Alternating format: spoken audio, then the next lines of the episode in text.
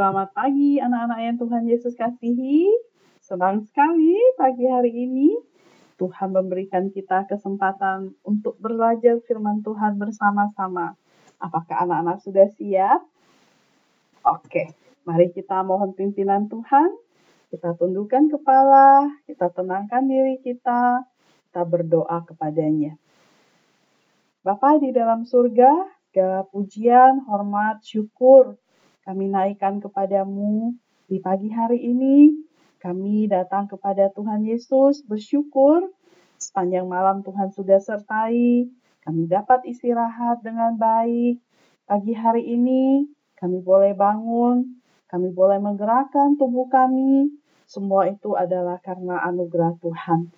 Saat ini kami sama-sama datang kepada Tuhan. Kami mau mendengarkan firman Tuhan. Tuhan Yesus, tolong kami supaya kami dapat mengerti dan kami boleh melakukannya di dalam hidup kami. Kami serahkan waktu ini ke dalam tanganmu, berbicaralah kepada kami, oleh karena kami sudah siap. Demi nama Tuhan Yesus, kami sudah berdoa. Amin. Anak-anak, pembacaan firman Tuhan hari ini masih dari kisah para rasul, pasalnya yang ke-21 ayatnya yang ke-27 hingga ayatnya yang ke-36, kemudian pasal 25 ayat 9 sampai 12. Kita lihat bagian yang pertama. Paulus ditangkap. Ketika masa tujuh hari itu sudah hampir berakhir, orang-orang Yahudi yang datang dari Asia melihat Paulus di dalam bait Allah. Lalu mereka menghasut rakyat dan menangkap dia. Sambil berteriak, Hai orang-orang Israel, tolong. Inilah orang yang di mana-mana mengajar semua orang untuk menentang bangsa kita dan menentang hukum Taurat dan tempat ini. Dan sekarang ia membawa orang-orang Yunani pula ke dalam bait Allah dan menajiskan tempat suci ini. Sebab mereka melihat Trofimus dari Efesus sebelumnya bersama-sama dengan Paulus di kota dan mereka menyangka bahwa Paulus telah membawa dia ke dalam bait Allah. Maka gemparlah seluruh kota dan rakyat datang berkerumun lalu menangkap Paulus dan menyeretnya keluar dari bait Allah dan seketika itu juga semua pintu gerbang bait Allah itu ditutup. Sementara mereka merencanakan untuk membunuh dia, sampailah kabar kepada kepala pasukan bahwa seluruh Yerusalem gempar. Kepala pasukan itu segera bergerak dengan prajurit-prajurit dan perwira-perwira dan maju mendapatkan orang banyak itu. Ketika mereka melihat dia dan prajurit-prajurit itu, berhentilah mereka memukul Paulus. Kepala pasukan itu mendekati Paulus, menangkapnya, dan menyuruh mengikat dia dengan dua rantai. Lalu bertanya, siapakah dia dan apakah yang telah diperbuatnya? Tetapi dari antara orang banyak itu, ada yang meneriakkan kepadanya ini. Ada pula yang meneriakkan itu. Dan oleh karena keributan itu, ia tidak dapat mengetahui apakah yang sebenarnya terjadi. Sebab itu ia menyuruh membawa Paulus ke markas. Ketika sampai ke tangga, Paulus terpaksa didukung prajurit-prajurit karena berdesak-desaknya orang banyak yang berbondong-bondong mengikuti dia sambil berteriak, Enyahkanlah dia. Oke, sekarang kita lihat bagian yang kedua, pasal 25 ayat 9 sampai 12. Tetapi Festus yang hendak mengambil hati orang Yahudi menjawab Paulus katanya, Apakah engkau bersedia pergi ke Yerusalem supaya engkau dihakimi di sana di hadapanku tentang perkara ini? Tetapi kata Paulus, aku sekarang berdiri di sini di hadapan pengadilan kaisar. Dan di sinilah aku harus dihakimi. Seperti engkau sendiri tahu benar-benar. Sedikit pun aku tidak berbuat salah terhadap orang Yahudi.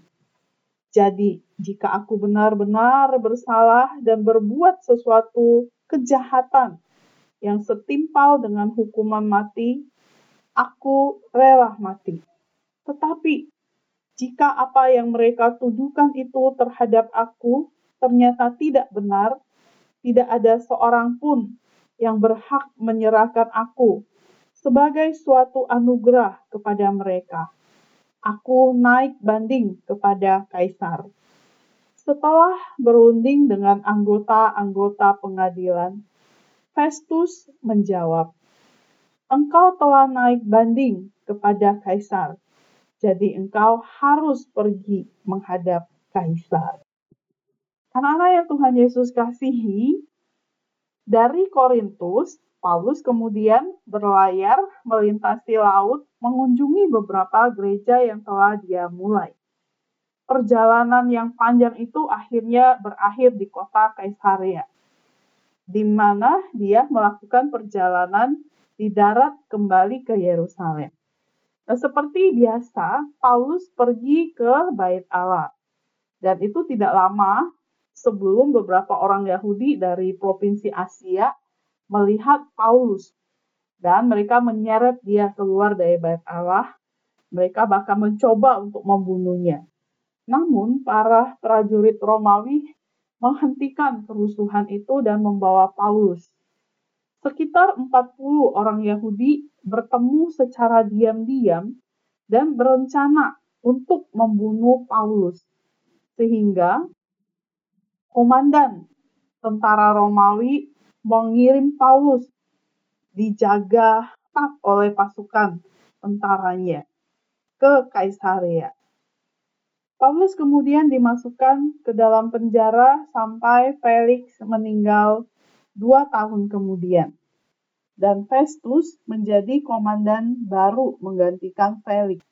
Festus ingin mengirim Paulus kembali ke Yerusalem untuk diadili oleh orang-orang Yahudi. Tetapi Paulus tidak mau. Paulus adalah warga negara Romawi. Tetapi Paulus minta diadili oleh Kaisar Roma sebagai gantinya. Nah, anak-anak yang Tuhan Yesus kasihi, satu pertanyaan buat kita. Bagaimana kita bisa memegang teguh iman kita ketika orang lain mengatakan bahwa kita salah? Bagaimana mungkin Paulus begitu teguh, begitu yakin apa yang dia imani atau percayai tentang Yesus Kristus ketika orang terus mengatakan kepadanya bahwa dia salah? Anak-anak yang Tuhan Yesus kasihi, Tuhan Yesus begitu nyata buat Paulus. Bagi dia tidak masalah orang lain tidak percaya. Ketika saya dan kamu berada di sekitar orang-orang yang tidak percaya kepada Tuhan Yesus, kita perlu mengingat beberapa poin ini. Yang pertama, kita harus berbicara kepada Tuhan Yesus. Seperti kita berbicara kepada teman kita yang tidak terlihat di telepon. Mintalah Roh Kudus untuk menuntun kita untuk merasakan kedekatan dengan Tuhan Yesus. Kita bisa mencurahkan isi hati kita kepada Tuhan Yesus. Yang kedua, bacalah Alkitab yang merupakan sumber kebenaran. Semakin banyak kita membaca Alkitab, iman kita akan semakin kuat. Yang ketiga, kita perlu meluangkan waktu untuk bersekutu bersama orang-orang Kristen lainnya.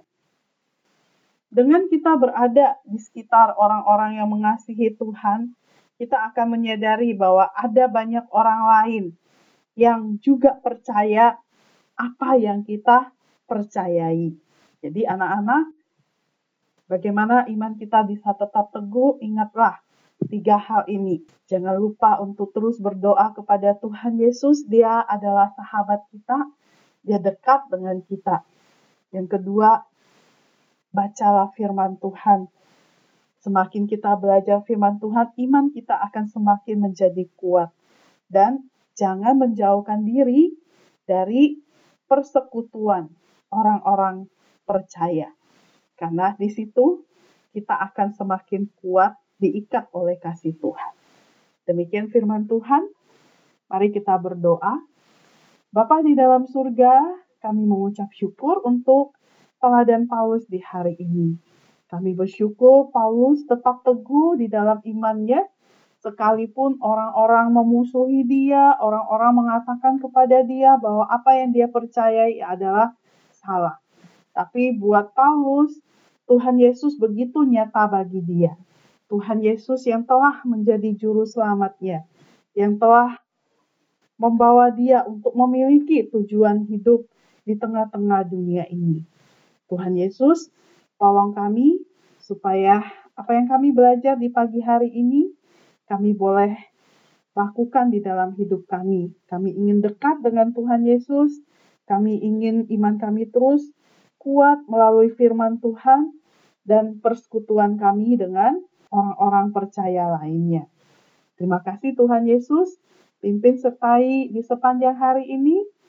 Kiranya firman kebenaran-Mu menuntun kami di jalan yang kau kehendaki, sehingga dalam semua yang kami kerjakan dan lakukan, kami melakukannya dalam ketaatan. Terima kasih Bapa di dalam surga, demi nama Tuhan Yesus kami sudah berdoa. Amin. Ayat mas kita hari ini dari Roma 10 ayat ke-17. Demikian bunyi firman Tuhan. Jadi, iman timbul dari pendengaran dan pendengaran oleh firman Tuhan. Selamat belajar anak-anakku. Bersama Yesus, aku bisa bergerak dan berubah.